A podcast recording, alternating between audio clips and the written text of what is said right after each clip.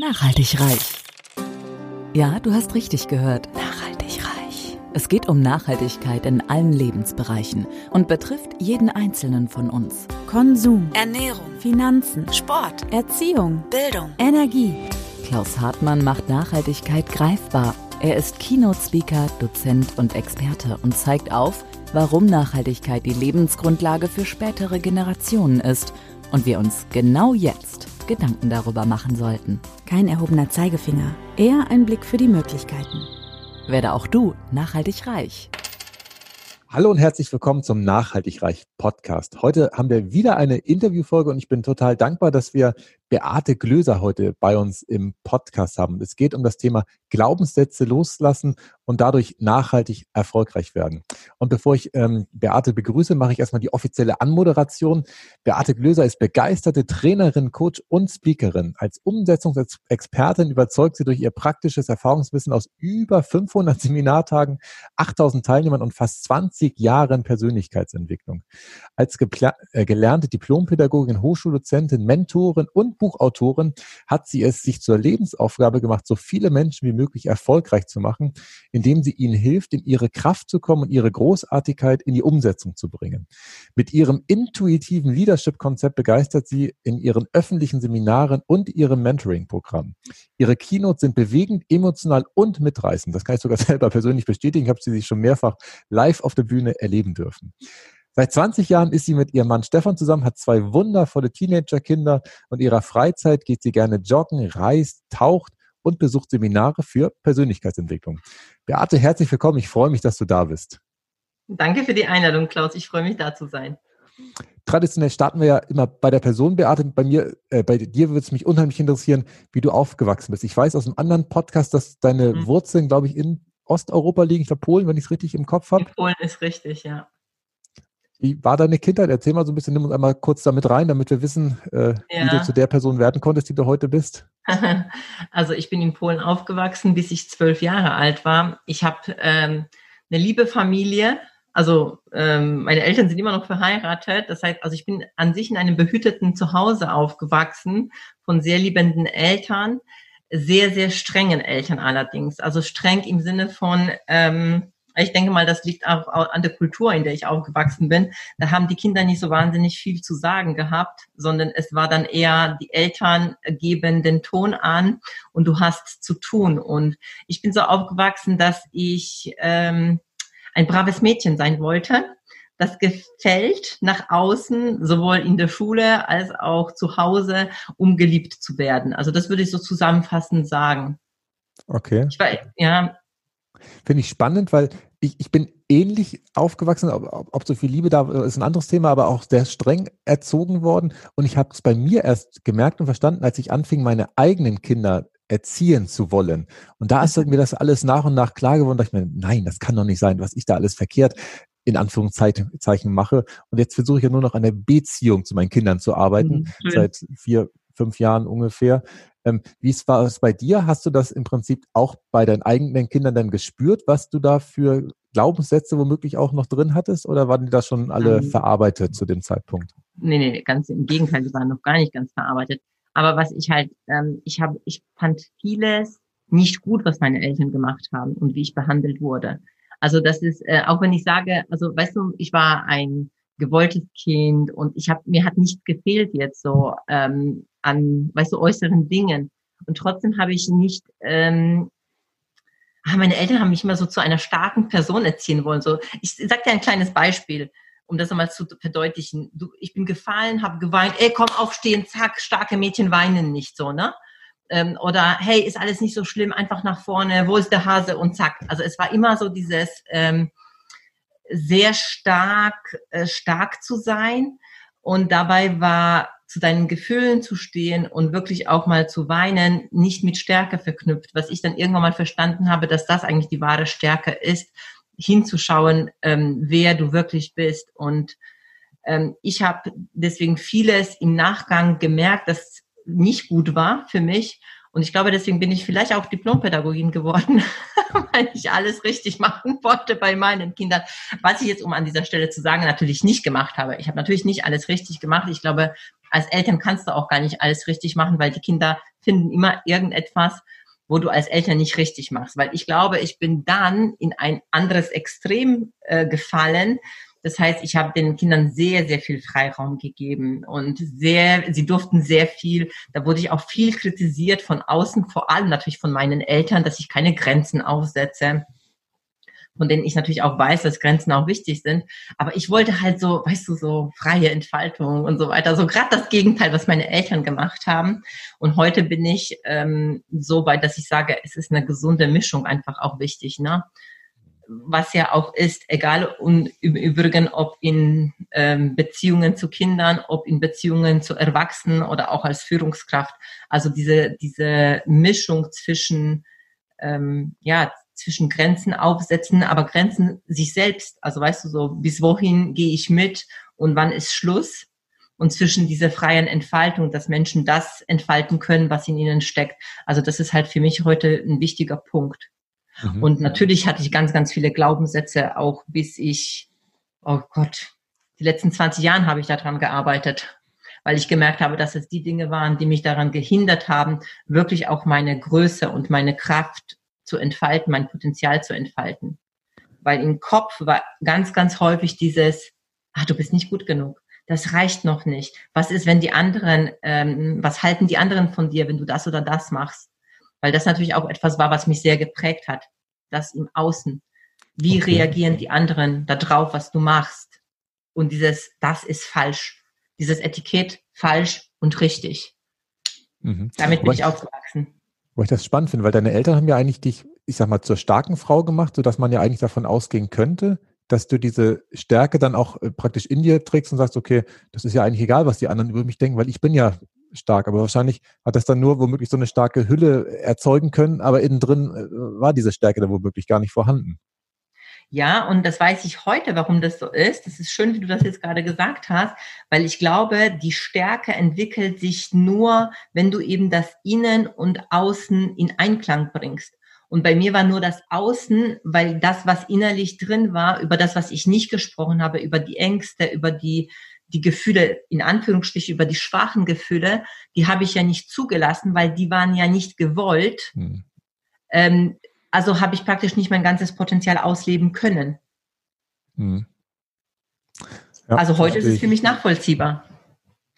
Da fällt mir gerade was ein. Ich habe ähm, von Gabriele Werstler vom letzten Seminar ein mhm. tolles Kinderbuch mitgenommen. Weiß nicht, ob du das kennst. Da geht es um so einen kleinen Krebs, der sich ärgert und Wut hat. Und dann wird ganz genau seziert. Da kommt so eine Meerjungfrau und die fragt ihn dann, ich glaube, das sind fünf oder acht Fragen nacheinander, wo die Wut steckt im Körper, wenn mhm. du ihr mhm. eine Farbe geben würdest, welche Farbe sie hätte, einen Klang, welchen Klang, eine Temperatur, wie heiß sie dann wäre, wie groß sie wäre und noch ein paar weitere Fragen. Wo, Super. Was also so intuitiv funktioniert. Meine Tochter, die ähm, sehr gerne sehr wütend ist, also ich finde das toll, wie sie sich aufregen kann und, und mein Sohn auch bei bestimmten Sachen, die sind auf diese Methode so dermaßen angesprungen. Also die können jetzt schon mit meiner Frau machen zum Beispiel und das funktioniert. Und das, das haben wir jetzt ein, zwei Mal geübt oder sowas. Also ganz phänomenal. Und das ist genau das, was du beschreibst, Beate, dass man wirklich da innen reingeht und dieses Gefühl aus Gefühl allen Richtungen versucht zu beleuchten und es auf keinen Fall irgendwie unter den Tisch äh, kehrt, nee, unter den Teppich, so heißt es, kehrt. Ja, ja, und das ist auch das Problem, was die meisten Menschen haben heutzutage, weil wir gelernt haben, Emotionen, Gefühle in positive und negative Emotionen zu ähm, ja, also denen diesen Stempel aufzugeben, zu differenzieren. Und wenn, und, und deswegen wollen wir auch die negativen Gefühle nicht fühlen. Aha. Und das hat dann als Folge, dass wenn wir diese Gefühle nicht fühlen wollen, dass wir uns etwas abschneiden von dem, was zu uns gehört mhm. und dann so einen Bogen drumherum machen. Wir ähm, tun sie dann sozusagen unter den Tisch kehren, was aber nicht bedeutet, dass sie dann wechseln, sondern ganz im Gegenteil, sie sind ja trotzdem noch da. Wir machen nur so, als ob sie nicht da wären. Und das heißt, sie unterschwellig arbeiten sie immer gegen uns, anstatt, anstatt für uns, weil wir ja da so ein Mysterium drumherum gemacht haben. Und im Übrigen ist es auch so, dass wenn wir die, also wenn wir die Palette an Gefühlen nicht fühlen, also wenn wir in Anführungsstrichen nochmal die negativen Gefühle. Also immer wenn ich hier sage negative Gefühle, dann meine ich in Anführungsstrichen, weil es gibt keine negative Gefühle. Also das, aber das, was sich für uns unangenehm anfühlt, ja, deswegen ich ähm, sage das einfach so, weil es vereinfacht ist von der Sprache her. Das bedeutet, dass ähm, wenn wir eben nur die positiven Gefühle fühlen wollten und die negativen immer unterdrücken, die Palette an unseren Gefühlen, die wird einfach viel, viel kleiner. Die Skala der Gefühle, die an sich total vielfältig ist, ähm, wird total verkleinert. Und ich sage, je mehr du auch negative Gefühle fühlen kannst oder die, die sich unangenehm anfühlen, kannst du umso stärker auch in Freude reingehen, in, in Glück, in äh, Euphorie, in Aufregung wenn du diese Gefühle eben nicht fühlst, weil du sagst, naja, ich fühle nur noch die positiven Gefühle, die fühlst du irgendwann mal auch nicht. Und es gibt Menschen, die, die so diesen Bezug zu sich selbst, zu, ihren, zu ihrer Gefühlswelt komplett abgeschnitten haben. Und meistens fängt es genau damit an, weil wir bestimmte Gefühle meiden wollen. Und im Übrigen ist es auch wiederum der Punkt, warum wir oft nicht in die Umsetzung kommen, weil wenn wir zum Beispiel Neues lernen, in eine Veränderung gehen, passiert dann auch Folgendes. Wir sagen, ah, wenn ich das mache, könnte passieren, dass der und der mich doof findet oder ich könnte scheitern und als Konsequenz würde ich mich schlecht fühlen. Mhm. Also mache ich es erstmal gar nicht. Es ja. hat alles mit Gefühlen zu tun. Spannend.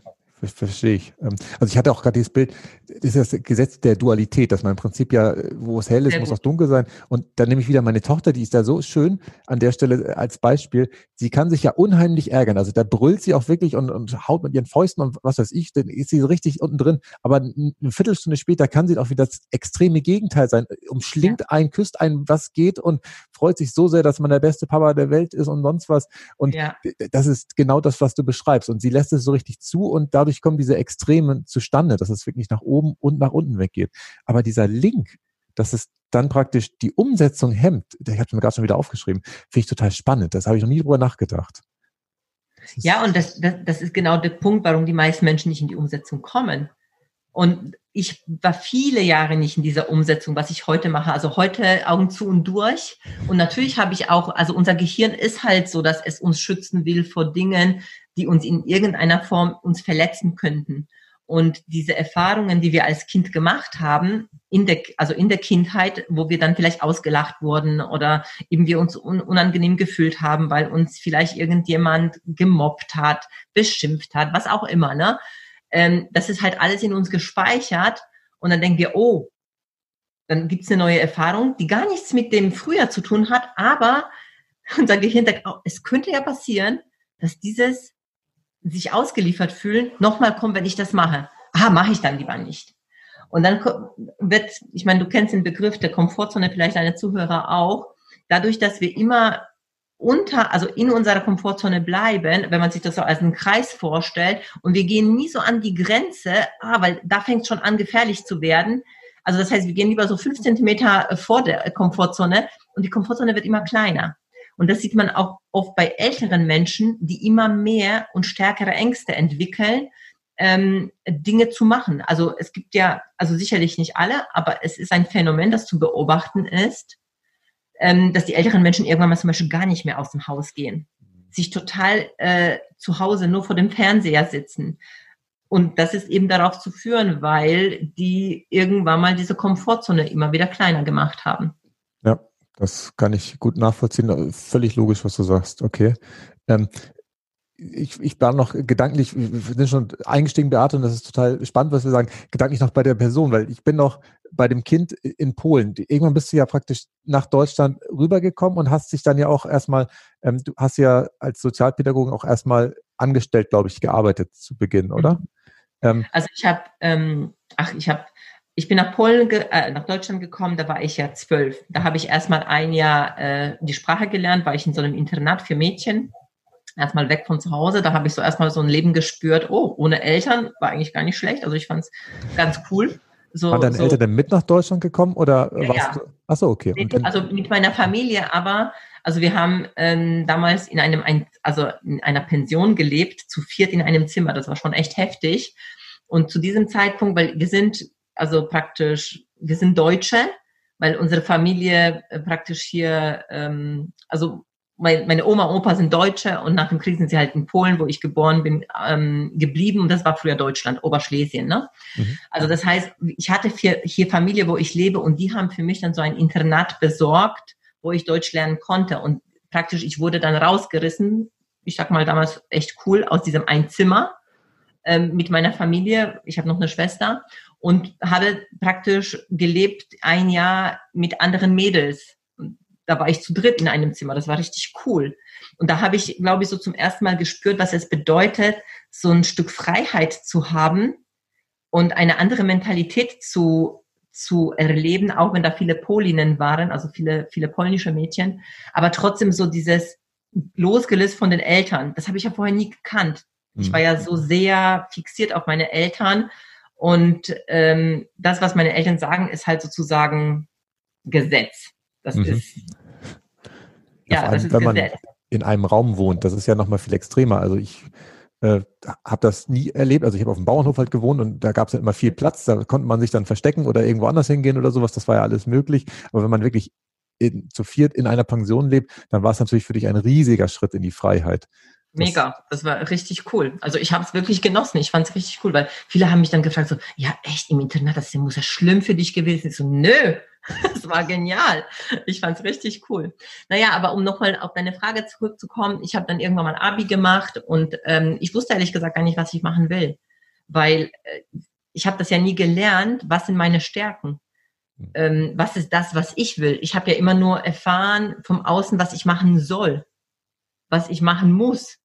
Und dann auf einmal stand ich vor der Frage, ja, was willst du? Ich so, ich wusste es nicht, Klaus. Ich wusste nicht, was ich will. Ich dachte, ja, was soll ich denn wollen? Keine Ahnung, erzähl's mir bitte. Ich hatte keine Ahnung. Ich wusste nur, ich muss studieren.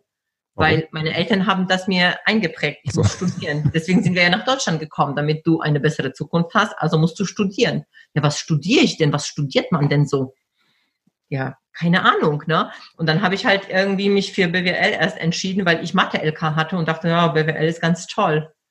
Und das habe ich nach einem halben, äh, also nach einem Semester habe ich das aufgegeben, weil da war so ein, ähm, also so eine aus meiner Sicht schlechte Stimmung. Also ich war schon immer jemand, der sehr gerne mit anderen Menschen zusammen war und dieses Zusammen und ähm, sich gegenseitig unterstützen. Und da habe ich so eine Ellenbogengesellschaft kennengelernt. So schon, weißt du, so, ey, was hast du da? Meins. Weißt du so. Oh, ich bin da überhaupt nicht zurechtgekommen. Und dann dachte ich ja, ich muss irgendwas Soziales studieren. das war so, ich mache mal irgendwas Soziales. Also ich bin von einem Extrem ins andere, obwohl ich auch so eben, also ich bin schon auch sehr erfolgsorientiert und so sehr auch zielorientiert. Habe dann praktisch in, in der sozialen Schiene mich äh, breit gemacht. Also ich habe Diplompädagogik studiert, bin Diplompädagogin geworden. Und das war mir dann alles, ehrlich gesagt, dann wieder zu alle, wir haben uns alle lieb. Also weißt du, ich habe eine Bildungseinrichtung geleitet und habe dann Fachberatung gemacht für Bildungseinrichtungen und Träger. Und das war so, wo ich gemerkt habe, also das stimmt auch nicht so ganz für mich, weil viele Dinge nicht angesprochen wurden, die ich gesehen habe, wo ich gedacht habe, also Beispiel, du stellst jemanden an und du, ich war in der Leitung, ähm, ich war Führungskraft und dann merke ich, also es, die bringt nicht das. Also wir haben doch Probezeit. Lass mal die Leute, ah nee, wir probieren noch ein bisschen ey, ich so, nee, es passt nicht. Ich merke, es passt nicht, wir werden nicht. Und dann hast du Probleme dann, wenn du dich nicht in der Probezeit dafür äh, von den Trends und du musst die Leute so mittragen. Und das habe ich so erfahren in dieser in, in dieser Zeit, dass viele Leute so mitgetragen wurden, aber die Dinge nicht auf den Punkt und klar ausgesprochen wurden. Und das ja, ist halt auch so mein Thema, klare Kommunikation, weißt du, Klarheit, das ist das, was ich erwarte, das ist das, was wichtig ist, was braucht's, damit auch dieses Ergebnis kommt.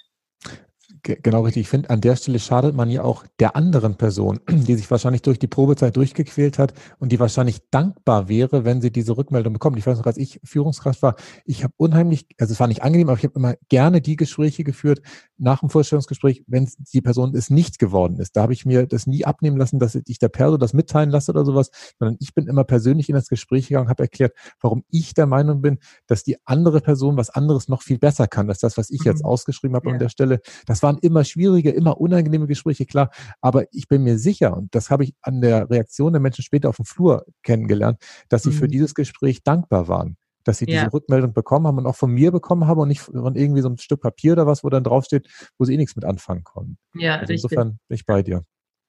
Ja, und das war so das, wo ich dann auch gemerkt habe, dass ich da auf jeden Fall nicht immer bleibe, weil auch viele Dinge ähm, mir einfach zu, ja, also in dem Disk-Modell würde ich sagen, alles so zu grün, weißt du, es ist alles so zu, ja, also mir hat gefehlt so dieser Zug auch, weißt du, so, ey, das ist unsere Vision, da machen wir und das ist wichtig, dass wir da anpacken.